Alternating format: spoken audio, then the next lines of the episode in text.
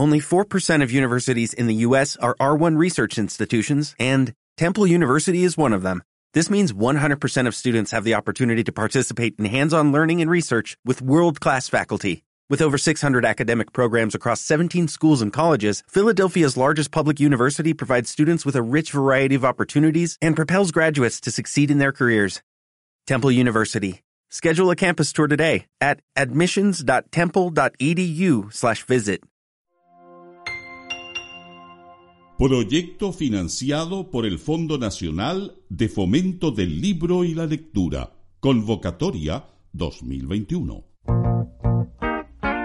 A partir de este momento, Radio Universidad de Chile da la bienvenida a La República de las Letras. Antonella Esteves, Patricio López, Alberto Mayol y Omar Sarraz los invitan a ser parte de esta nación letrada y democrática, en donde la conversación en torno a libros fundamentales es la excusa para juntarse con amigos, soñar y reflexionar sobre lo que somos y lo que podemos ser. Bienvenidos a La República de las Letras.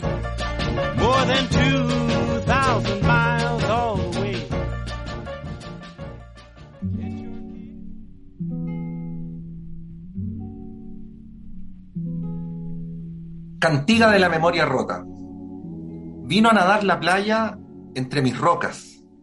El mar me ha contemplado la trasola. El barco ha timoneado mi carcasa y escucha mi rumor la caracola. El calor se despoja de mi lana. La oveja me trasquila en cada estío. Mi padre bebe de mi vino brusco y mi madre se cuelga de mi abrigo. Un caballo y su espuela me cabalgan. Un camino me pisa diariamente. Los zapatos del polvo me han hollado y el sol me considera un inclemente. La tierra ha preparado mi piel llana. El arado me surca embravecido. El trigo ha dispersado mis semillas y el pan con diente claro me ha mordido. El frío hace un chamanto con mi sangre la boca de un aullido me proclama, la casa que me habita no me barre y sobre mi extensión duerme una cama. La puerta me golpea en busca de alguien, la lágrima me enjuga en dos pañuelos, un espejo se mira en mis ultrajes y hay un libro que lee en mi desvelo. Un celaje contempla mi caída, el malhechor comenta mi mal paso, un país me ha buscado sobre el mapa y no ha encontrado nunca el menor trazo, y esa herida me venda la amargura y la muerte se duerme entre mis brazos. Buenas noches, bienvenidos, bienvenidas, bienvenides a la República de las Letras. Eh, en este programa en el que hicimos una modificación con razones que no es necesario explicar del plan inicial para tributar a Patricio Mans, eh, a quien pudimos haber tenido más de alguna vez acá y no lo hicimos. Eh, hemos decidido en este programa hacer una versión libre porque podríamos haber elegido un libro de él, pero también teniendo en consideración que alguna vez tributamos aquí al letrista manzanero, ¿por qué no habríamos de tributar al letrista Mans, eh, Patricio Mans? con Omar Serraz, don Omar, buenas noches, bienvenido. Buenas noches, Patricio. Aquí estamos esperando que venga la música. Y por supuesto también con Alberto Mayol. Buenas noches, compañero. Buenas noches, Patricio. Buenas noches, Omar. ¿Cómo están? Y simplemente quiero eh, sumarme al coro, que ha sido mucho y con justa razón, de hacer este homenaje a, Patricio Mans, eh, un, un artista de esos artistas como eran los artistas, ¿no? que no tenían miedo a decir las cosas que pensaban, que no tenían, que, que nadie entendió muy bien cómo llegó, ni ellos mismos, cómo llegaron a ciertos lugares y cómo se fueron, eh, que se dejaron llevar por el viento, por el mar, por, las olas y sobre todo por, la búsqueda de una, verdad que querían revelar. Eh, Pato eh, fue un, un gigante. Eh, y yo no lo conocí, no estuve con él muchas veces, pero tuve ocasión de estar con él algunas. Y, y la verdad es que era, eh, bueno, esos personajes muy del Chile profundo, además, a pesar de que él es hijo de, de, suizo con francesa, o sea, pero... Y, los dos concertistas de piano que vivieran en la, en la cordillera de Nahuel Buda. Exactamente, entonces, pero él tenía esta cosa chilena muy, muy fuerte, un humor muy chileno, eh, el, el, humor, el humor de curado chileno, o sea, el humor eh, socarrón, denostativo, eh, un poco con, con, pinceladas de, de, chiste infantil. Eh, es, un tipo muy entretenido y la verdad es que eh, fue, un, honor poder en, estos últimos años, ya, ya cuando él estaba muy mayor, pero seguía cantando con mucha pasión y sin ninguna, y con mucho arrojo, digamos. Eh, para mí fue una, una, una, gran experiencia poder conocerlo y la verdad es que eh, quienes lo conocimos los últimos años sabíamos que después de la muerte de su esposa iba a ser, iba a ser difícil, aunque se le veía muy bien, iba a ser difícil que él estuviera mucho tiempo sobre la tierra. Alberto, yo, yo no sé si cometo una infidencia, pero, pero estás pegando un poquito de falsa modestia. No, no de falsa modestia, de modestia, me retracto. Porque lo que no has dicho es que, es que no pocos candidatos presidenciales pueden decir que recibieron el apoyo de Patricio Mans. Eh, que, entiendo que fue una de las razones principales por las cuales lo, conociste y estuviste, entiendo, cenando con él, conversando con él, bebiéndote una copa con él en más de una ocasión. Eh, y aprovechemos, pues creo que, son cuestiones que, en estas circunstancias trascienden un poquito a lo, a lo anecdótico, a lo personal, porque ayudan a construir el retrato que nos vamos a proponer construir durante este programa. Sí, la verdad es que fue un honor muy, muy inesperado, eh, porque eh, a mí una de las cosas que tengo muy malas para hacer eh, actividad política es que me da mucho pudor llamar a una persona y decirle si está dispuesto a, eh, apoyar y qué sé yo, y, puede participar en los eventos. Entonces yo no, hice nada de esas cosas y, sencillamente ocurrió que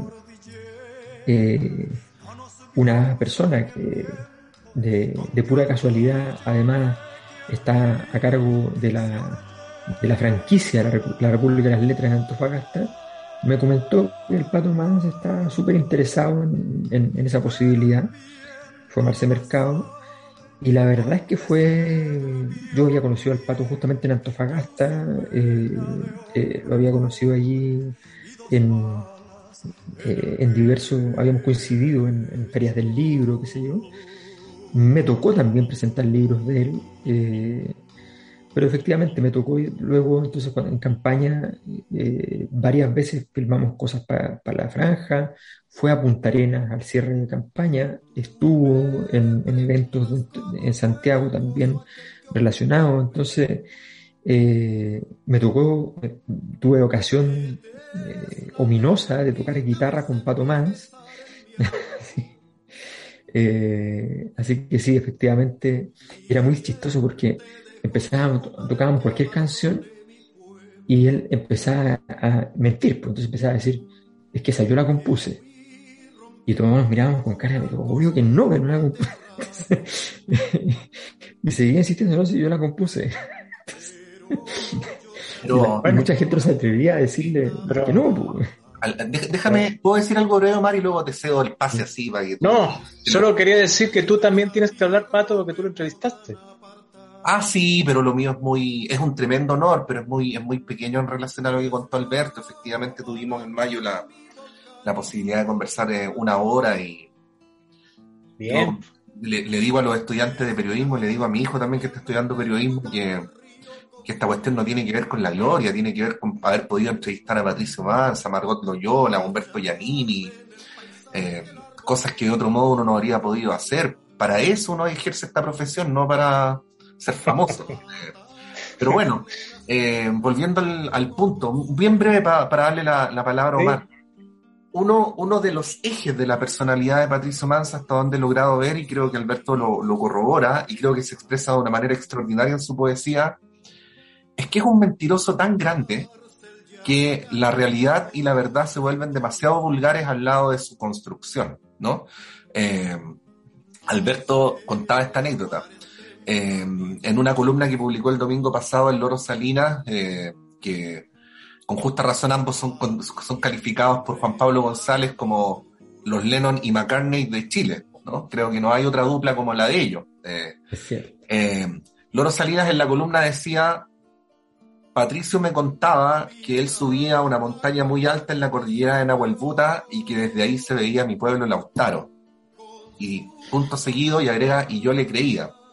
Obviamente lo que Abrazo Salinas estaba diciendo ahí era que no le creía, ¿no? Eh, pero eh, a propósito del, del, primer poema canción que yo leía, que era Cantiga de una memoria rota, eh, Mans cuando transformaba esa característica de su personalidad en su escritura, era capaz de subvertir las cosas a tal punto que era capaz de decir, por ejemplo, como dice cada verso de esa canción, que da para hablar mucho rato cada verso, eh, que el objeto de las cosas normalmente puede pasar a ser el sujeto y viceversa, ¿no? Entonces es un cambio muy drástico de todo lo, de toda la evidencia, de todo tipo, ¿no? Eh, y creo que eso con ese nivel de brillantez lo pueden hacer eh, muy pocas personas. Mm. Don Omar. Bueno, esa personalidad de la que hablan ustedes, eh, abarcante, que no, que siempre, que siempre con su voluntad va, va a cosas en las que aparentemente no tiene para qué ir, ¿no? Alguna vez decía, no sé si lo dijo él mismo, no sé si sea verdad, por lo tanto, que García Márquez le decía que él tenía que escribir canciones y no novelas, porque lo suyo eran las canciones. Bueno, él fue de las canciones, los poemas, las novelas y, y las canciones eh, está, yo diría, eh, comprobado lo que decía en una entrevista Guillermo Cabrera Infante, el escritor cubano, que los poetas de ahora no son, no son los poetas, no son ni José Milo Pacheco, ni Nicolás Guillén, ni García Lorca, sino los cantantes, ¿no? Esa es la poesía, la poesía que nosotros escuchamos cuando éramos niños, mientras las personas, las mujeres que, se ocupaban del aseo ponían la radio, las canciones que la gente canta mientras va de viaje, y la poesía está ahí más que en el papel. Y bueno, Patricio Mann nos trajo la poesía y, la llevó, la llevó de un continente a otro, eh, con temas eh, tan variados, ¿no? Y además compositivamente tan, tan sorprendente. O sea, todos los ritmos de América, no sé, se encuentran ritmos mexicanos, ritmos andinos, cuecas, eh, se encuentran boleros, ¿no? Incluso arriba de la cordillera lo dice en alguna parte que originalmente se compuso con un ritmo mexicano que de guapango. Y aparte de eso, en las letras hay una cantidad de formas compositivas impresionantes. Hay décimas, coplas, cosas tradicionales, así como eh, eh, hay cuartetas, hay sonetos, hay romances, o sea, todo lo tradicional. Entonces, eh, se nota que hay detrás de todo, o sea, lo que permite hacer todos estos movimientos es justamente una curiosidad y una, una voluntad que no se frena nunca, que va más allá de, cualquier eh, complacencia, ¿no? Nunca, nunca se detiene. A mí me sorprendió mucho que después de todo lo que hizo, en los 90 empezó a hacer tantos boleros y tantas otras cosas, ¿no? Sí. Y siempre, y siempre ah, con una autosuficiencia, que no me demoré cinco minutos en hacer esa canción. Eh, típica de canción de Oye, Loro, déjame 15 minutos, eh, así contaba él que había escrito la letra de Vuelvo, ¿ah? eh, déjame 15 minutos solo, préstame esa, esa, pieza, en 15 minutos vuelvo con la letra. ¿eh? Y más agregada después, y nadie le cambió ni una coma. bueno, en fin, lo más probable es que haya sido cierto, y si no fue cierto, ¿qué importa? Sí. bueno, ¿quién parte con la música? Compañero Alberto Mayol. Sí, yo he dudado tanto porque eh, manera. uno dice, no, porque conociéndolo a ustedes y conociéndome yo, somos capaces de no poner arriba en la cordillera, ni poner vuelvo, ni, poner ninguna de las conocidas, cosa que es una vergüenza, pero por otro lado una... Ni, poner a Patricio Mans, ni poner a Patricio Mans. No, no, llegaríamos a tanto. Pero, pero efectivamente yo seleccioné eh, una, una canción que tiene tintes premonitorios en su momento, eh, tintes premonitorios para bien, para el triunfo, eh, y, y, aires premonitorios para mal, para la derrota subsiguiente al triunfo. esta canción se llama No cierres los ojos. Ah, muy buena. Es de Patricio Más. Es de las primeras, de los primeros discos. Mm. De los primeros discos centrado en, en el triunfo inminente de la Unidad Popular y en su posible derrota posterior, ambas cosas acontecidas. Vamos.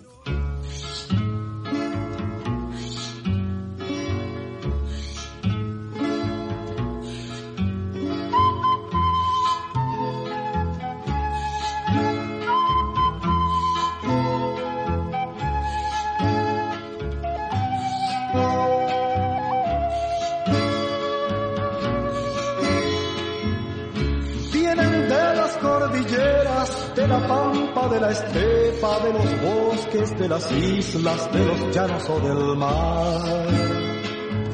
Son de cobre, son de hierro, son de lana, son de roble, son de arena, son de nieve, son de piedra, son de sal. Son hombres de mi país,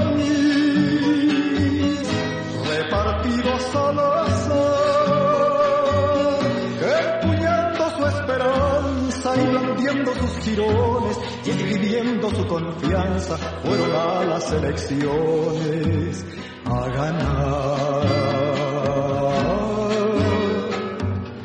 No hay traición que no conozcan, no hay mentira que les pasme, no hay dolor que no les duela, no hay lección por aprender.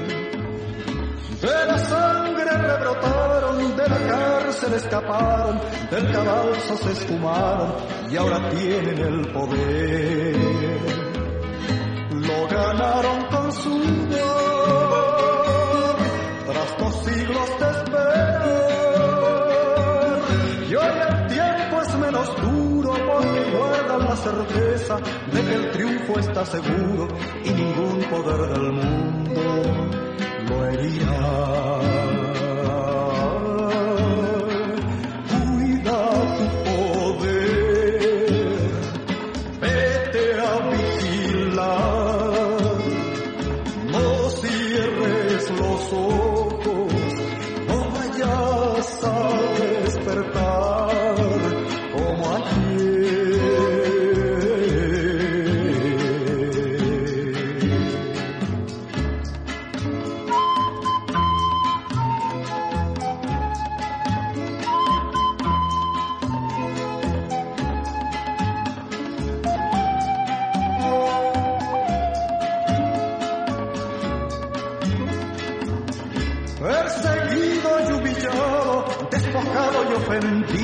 confundido y maltratado, fuiste en tiempos del rencor. Siempre acecha el enemigo en la sombra más espesa, si te duerme la certeza de sentirte triunfador. No te sientes a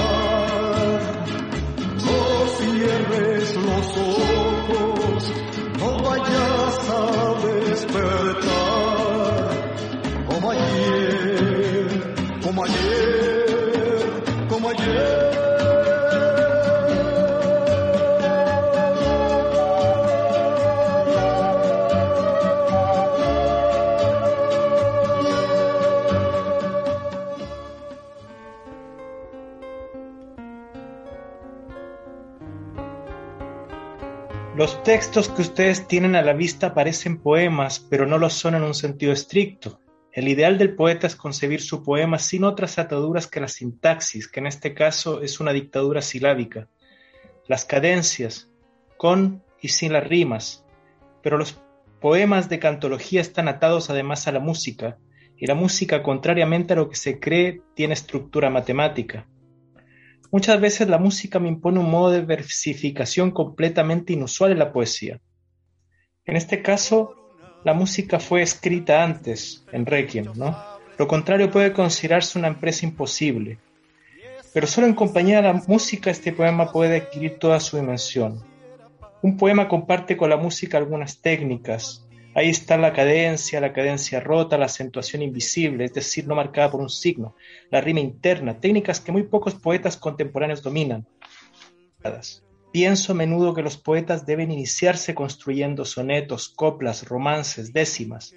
Neruda nunca pudo escribir una, y en este libro hay dos décimas muy particulares, Muerte y Resurrección de Víctor Jara y Elegía para una muchacha roja aprendiendo a utilizar el pie quebrado, a controlar el universo silábico, es decir, dominar las formas clásicas, utilizando las rimas consonantes y asonantes, amén de las rimas internas, y profundizar en el ejercicio de las cadencias, en las cuales Neruda fue un maestro, se puede llegar a hacer algo importante.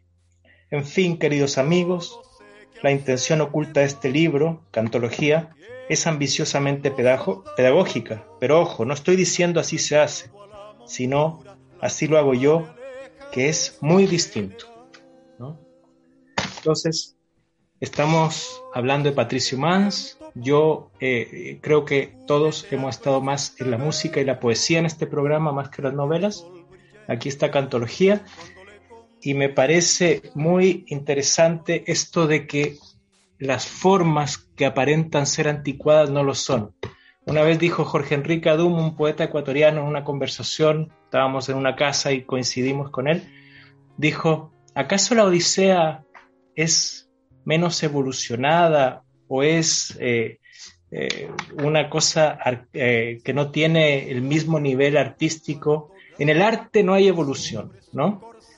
Y muchas veces uno ve que los poetas actualmente están en el verso libre y no les interesa pasar por lo otro pero en el arte eh, no hay evolución y nada es arcaico y nada está perdido. Y eso, eh, la prueba es Patricio Más, ¿no? que se sumerge en todas esas cosas renacentistas, medievales, que son de, la literatura castellana y trae de nuevo todo eso al presente de una manera mágica. Todo eso que podría ser un romance medieval anónimo está en, en nuestras cabezas y en nuestras radios. Entonces, eh, me parece muy interesante todo el trabajo de Patricio Mans con la poesía, la música y las formas.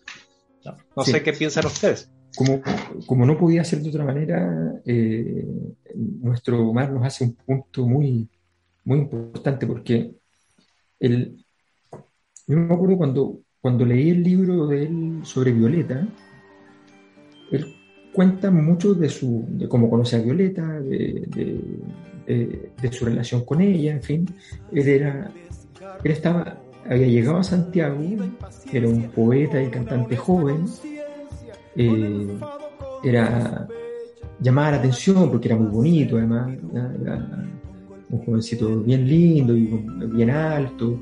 Él fue. El James Dean de la nueva canción, decía el otro día el diario. Exacto. él, fue, él fue arquero de la U se probó junto con el gringo Neff. Fueron los dos que quedaron. ¿Viste? Y, le exigieron. ¿La hacía todas? Y le exigieron que tenía que elegir, en, la U le exigieron que tenía que elegir entre la música y el fútbol, y él no dudó si fue la música. Entonces, este muchacho que llega ahí, efectivamente, llega con un, con un afán de aprender, de estudiar, de interiorizarse. O sea, todo este, todo este artista, que es muy de los artistas que, que de aquí para afuera, digamos, se les ve eh, hipersuficientes, seguros de sí mismo en todo, que sé yo, pero detrás hay mucho trabajo en un artista de verdad. Y él ese trabajo lo hizo, y ese, y ese trabajo tenía mucho que ver con Violeta Parra, que exigía, por supuesto, niveles de profundidad, de interiorización en cada una de las artes correspondientes, y que lo fue formando también mucho en, varias partes he leído que se comenta que él fue uno de los fundadores de la Peña de los Parras, y la verdad es que él, en lo que cuenta en el libro, es que no es así. Es que él llega siendo muy jovencito Y, efectivamente se empieza un poco a quedar en la peña, se empieza a quedar ahí y empieza a caerles bien, empieza, pero, pero entra como por el costado. Y Violeta Parra un poco lo adopta eh, y lo empieza a, llevar. Y él se, se, mete mucho efectivamente en métrica, en estudio de la poesía, y eso va configurando una musculatura de artista que es otra cosa. Sí, hay que, hay que mencionar algunos datos que, que con el paso del tiempo se olvidan y que ayudan a, figurar mejor el tema. Eh, por ejemplo, por ejemplo, eh, Patricio Mans tenía más o menos la misma edad que Víctor Jara. Tenía cinco años menos, ¿ya? Pero por el solo hecho de tener cinco años menos ya era diez años mayor que casi todos los integrantes de, la nueva canción chilena. O sea, era en promedio 10 años mayor, en promedio, no, no en todos los casos, pero en promedio 10 años mayor que los Inti Imani, 10 años mayor que los Quilapayún, 10 años mayor que el Gitano Rodríguez, 10 años mayor que los Parra, eh, y así sucesivamente. Entonces, ese es un dato bien relevante por, porque, porque, bueno, cuando uno ve ahora a Mans con el Loro Salinas, eh, eh, bueno, dice, los dos están en el mismo rango etario, pero, pero, pero cuando uno tiene 30 y el otro tiene 20, indudablemente la diferencia se nota mucho, ¿no? Y, se nota. Y, y Mans fue el que sobrevivió. Eh, cuando el otro día el presidente de la SCD decía que había muerto alguien que estaba a la altura de, Víctor Jara y de Violeta Parra, eh, yo podría defenderlo con cuchillo de esa argumentación. O sea, creo que, que ahí no hay retórica, no hay exceso, creo que hay una descripción. Y, y, no, no, nos vamos a poner aquí a decir quién es mejor que otro, yo voy a decir que está al nivel, nomás para no ponerme odioso, ¿no? Eh, en, en, en, algunos aspectos. Em, entonces, ese es un primer dato a propósito de lo que decía Alberto, que, es súper relevante tener en, consideración. Y lo otro, Mar, a propósito de lo que tú decías, em, y esto siempre uno desconfiando de, si efectivamente ocurrió, o si, o si Mans cree que ocurrió, o si no ocurrió. Em, él contaba que vivía en una, en una zona muy aislada, Tirúa, en Biblioteca Pródiga, que la madre le había dicho que solo podían leer los libros que estaban a la izquierda de cierto anaquel eh, eh, y que ellos se leían los libros que estaban a la derecha y que él sabía que eso era lo que quería su madre, ¿no? Entonces yo le pregunté, cuando lo entrevisté, Patricio, eh, pero qué, ¿qué era lo que tú leías cuando eras niño? Entonces yo pensé, porque hay un cliché que tiene que ver con ciertas edades que me iba a nombrar Emilio Salgari, a Julio Verne, porque cuando uno le pregunta a gente de, esa edad que leían cuando niños, casi todos dicen Emilio Salgari y Julio Verne y, los viajes de Gulliver y ese tipo de cosas. Me dijo, no, yo leía la, poesía española medieval, me, pasaba tardes enteras leyendo la poesía española del siglo XIV, del siglo XV, eh, entonces yo lo me lo imaginaba así leyendo a, al arcipreste de Ita, leyendo a Jorge Manrique, eh, leyendo el mío Cid. Entonces, eso a propósito de lo que tú decías, Omar. O sea, eh, y cuando alguien tiene una formación con ese rigor intelectual, porque a mí me parece imperdonable que no se lea a esta gente, que es eh, deslumbrante, deslumbrante. O sea, yo le recomiendo a alguien que le dedique tres horas de su vida a leer a Jorge Manrique y va a salir deslumbrado del, poeta que es. Claro, cuando alguien se forma con ese rigor, eh, y tiene talento, y un talento descomunal como el de Mans, es mucho más probable que termine convirtiéndose en un gran poeta y que llegue a dominar intuitivamente la cocina de la creación poética, porque esto no es inspiración, es estructura. Tiene mucho más de ingeniería que de decoración. Eh, y, y, Mans, la parte ingenieril de la poesía, la conocía muy perfectamente. Claro. Sí, y bueno, las vanguardias son importantes, cada época explora caminos no recorridos, pero esa exploración es mejor si llevas algo al hombro, ¿no? Mm. Si llevas un, un morral con alguna cosita para poder seguir caminando. O sea, no es, no es lo mismo deformar las figuras deliberadamente que las figuras te salgan deformadas. Claro, claro.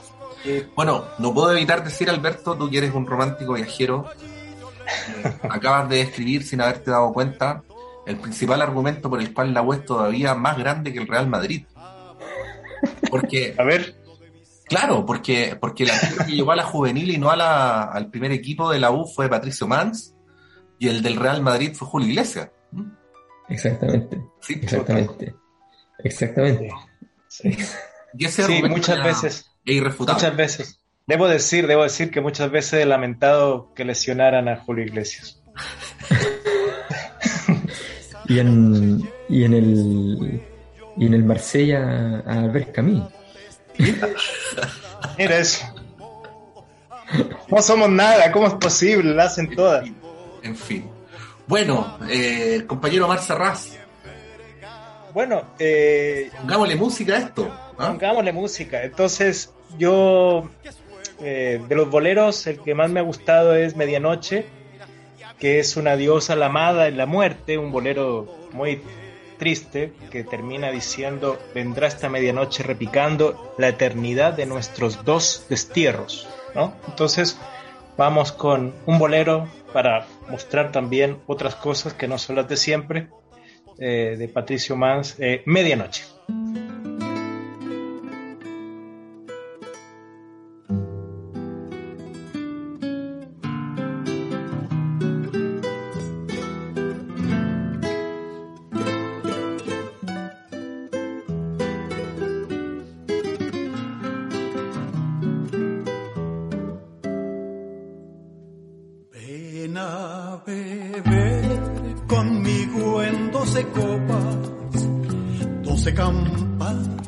Esta medianoche escucharás al bronce congelado, tañendo nuestro adiós con doce voces. Ven a besar conmigo en doce copos la nieve amarga que fundó el invierno sobre la de mis sienes y este corazón que tengo. Ven a morder conmigo en doce gritos los labios de un dolor ya redoblado. Será la última boca que tú beses cuando vayas camino del ocaso. No bien bebas conmigo el sorbo amargo en la voz gris de los metales ciegos. Vendrá esta medianoche repicando la eternidad de nuestros dos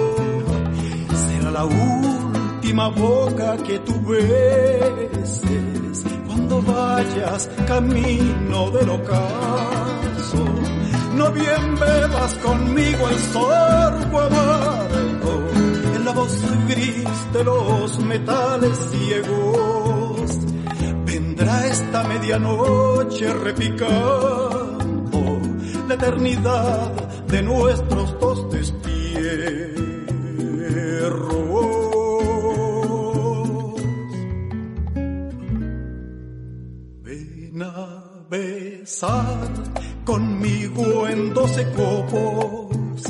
La nieve amarga que fundó el invierno sobre la altura de mis sienes y este corazón. Que Llegó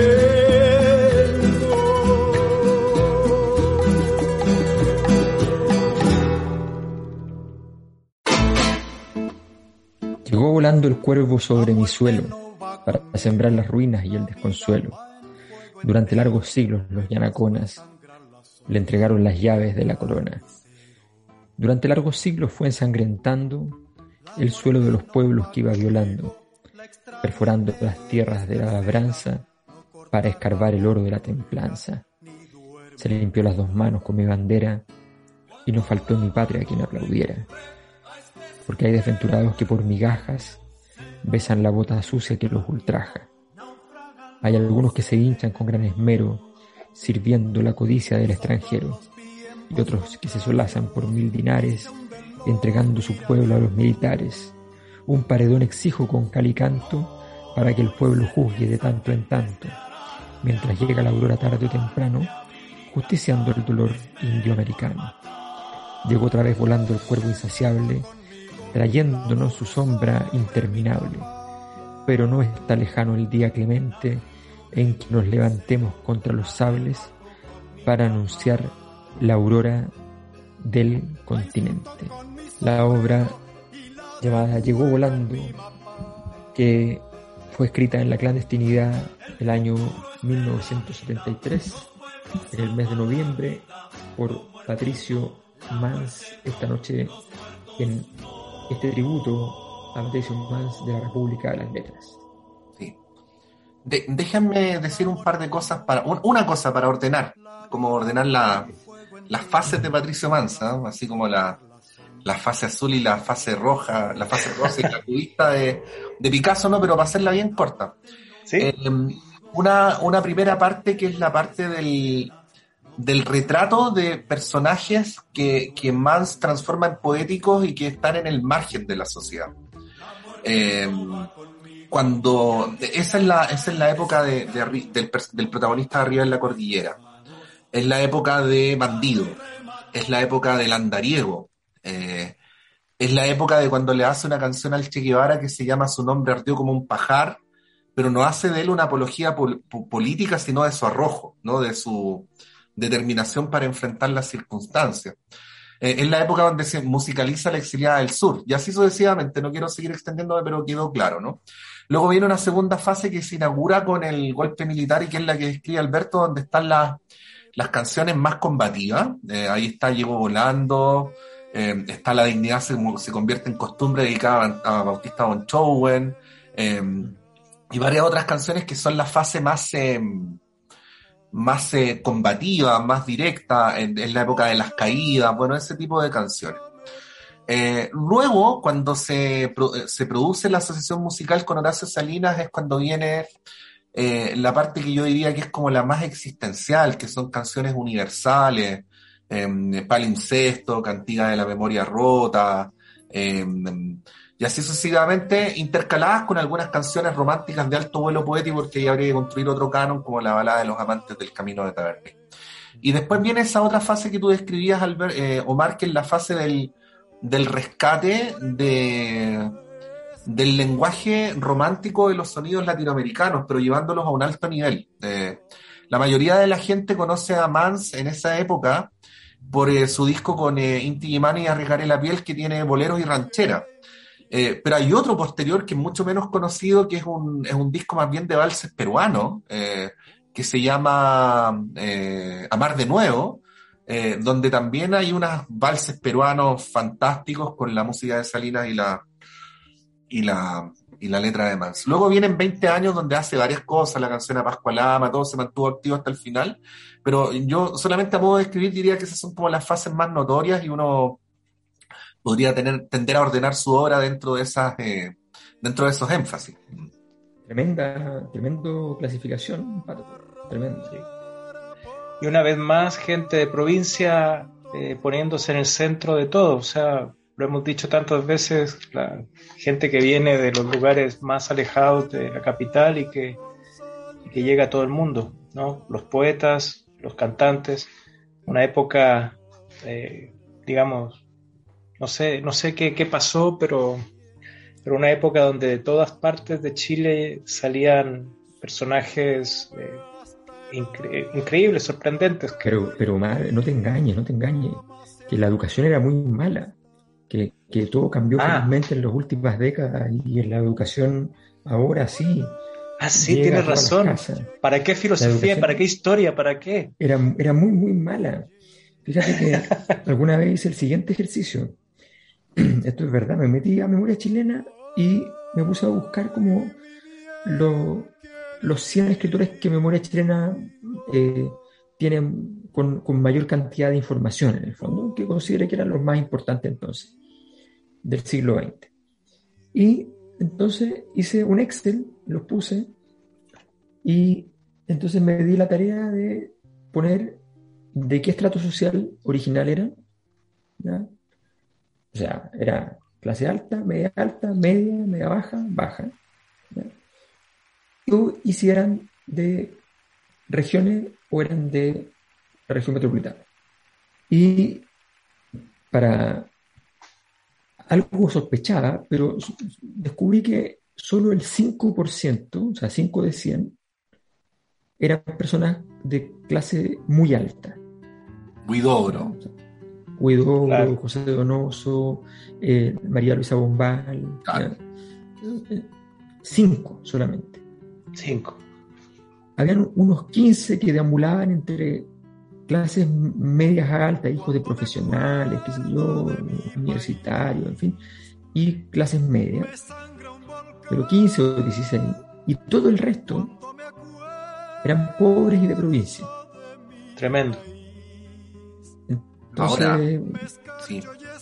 Hecha la descripción que hace Alberto, el caso de Man sería todavía más extraño, porque lo, lo que su biografía registra, lo que él dice de sí mismo, es que no fue al colegio y no fue a la universidad. Ah. O sea, hay varias entrevistas donde más dice que él no fue al colegio, que él se formó en la biblioteca de su papá, eh, que, que, ahí leía cuando era chico, debajo de las carretas, me dijo textualmente, debajo de las carretas leía la poesía española del siglo XIV. Eh, bueno, y, bueno, e, eso sí ya es más, es más acreditable que nunca fue a la universidad tampoco. Eh, y por eso por eso asombra tanto este nivel de vuelo poético, ¿no? O sea, eh, eh, realmente impresionante.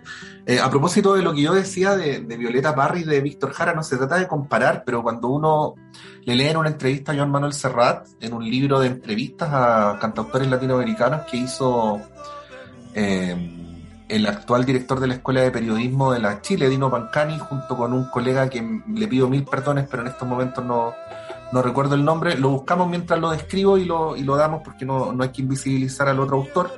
Em, en ese libro, Joan Manuel Serrat dice que él considera que Cantiga de la Memoria Rota es la mejor canción que se ha hecho en castellano.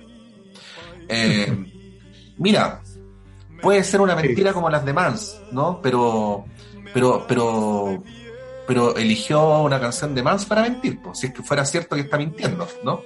Claro, eh, exacto. Y estamos hablando de Serrat.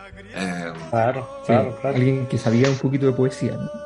Y de composición de canciones. Bueno, entonces también este programa le hace un reconocimiento, nuestro programa, a los profesores normalistas, a toda esa educación.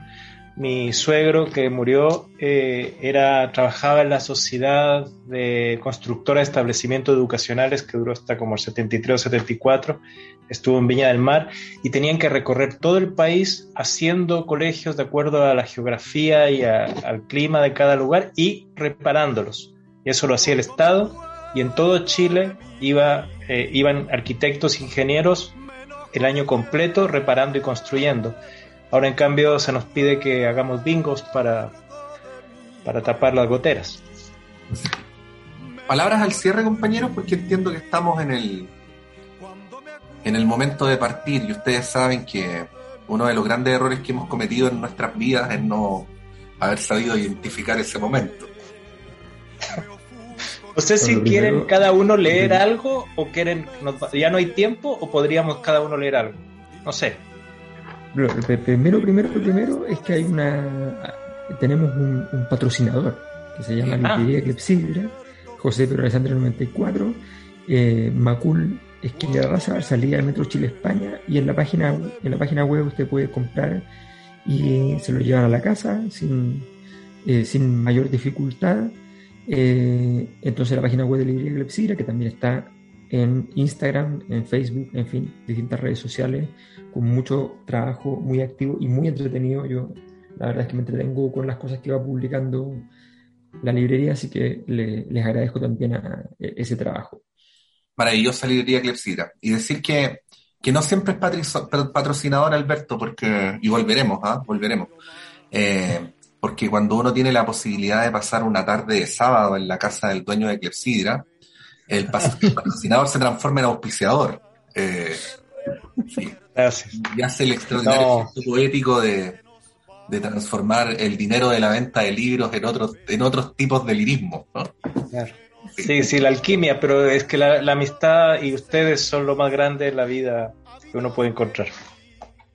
Oye, ¿les parece si nos vamos con una canción y, dejamos a quienes nos están escuchando para que pongan más Patricio más, para que se pongan a leer y nosotros seguimos eh, conversando? Eh, Mira, déjenme despedirme con esta. Yo, yo se lo dije, se lo puede decir a Patricio Mans, eso se lo voy a contar a mis nietos.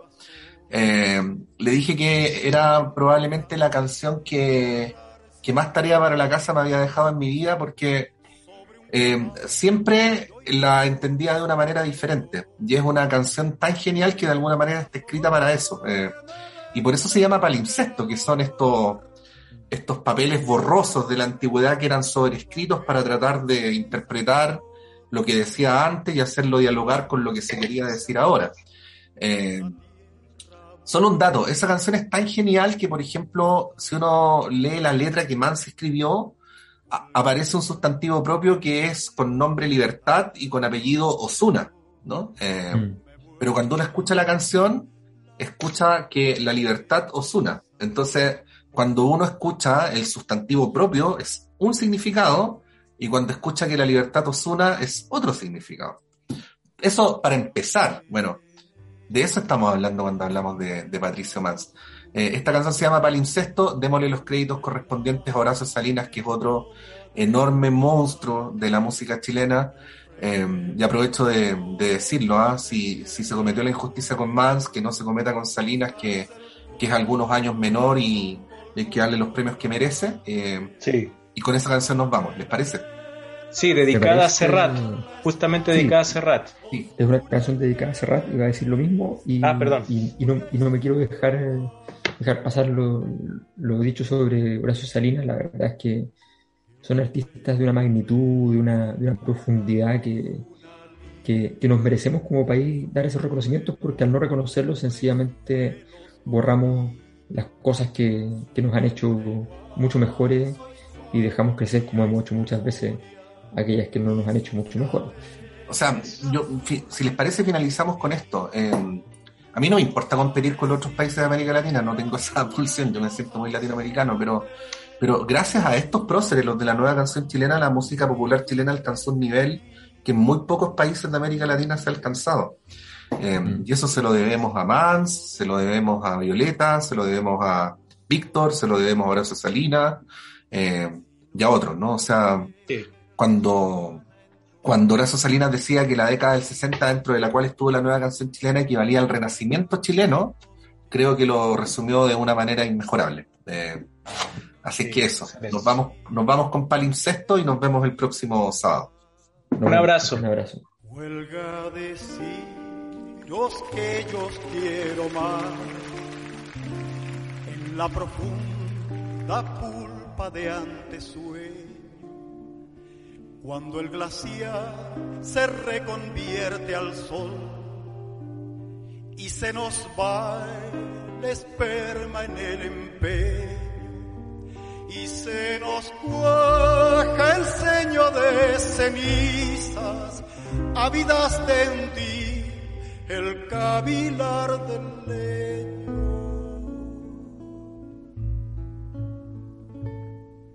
Huelga deciros libertados una, que os sueño tu en hierro y sabio azote, volviendo a errar y errar sin miramientos sobre un caballo y sobre un brioso brote, que es una forma de entender amor y otra jornada que vencéis al trote con ansia de echar la tierra a bugir, la luz a rodar. Huelga dudar que libertad amando me vuelva a herir la gana regresar.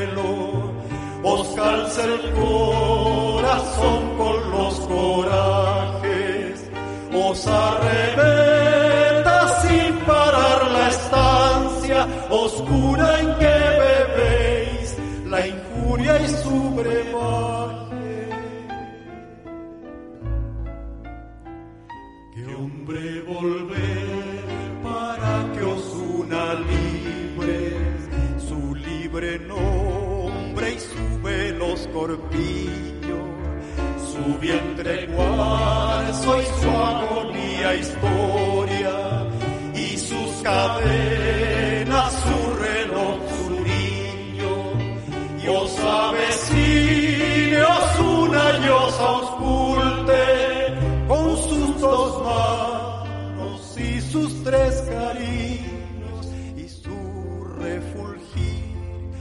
oficio de herir la luz por venir. Si nos perder la gana en toda luna y hemos de andarla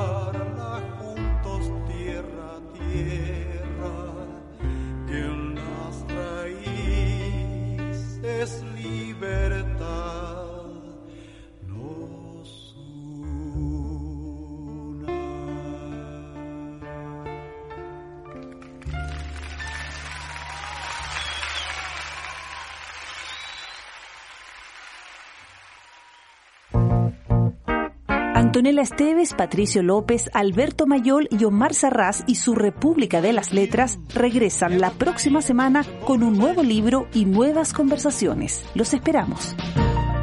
Proyecto financiado por el Fondo Nacional de Fomento del Libro y la Lectura. Convocatoria 2021.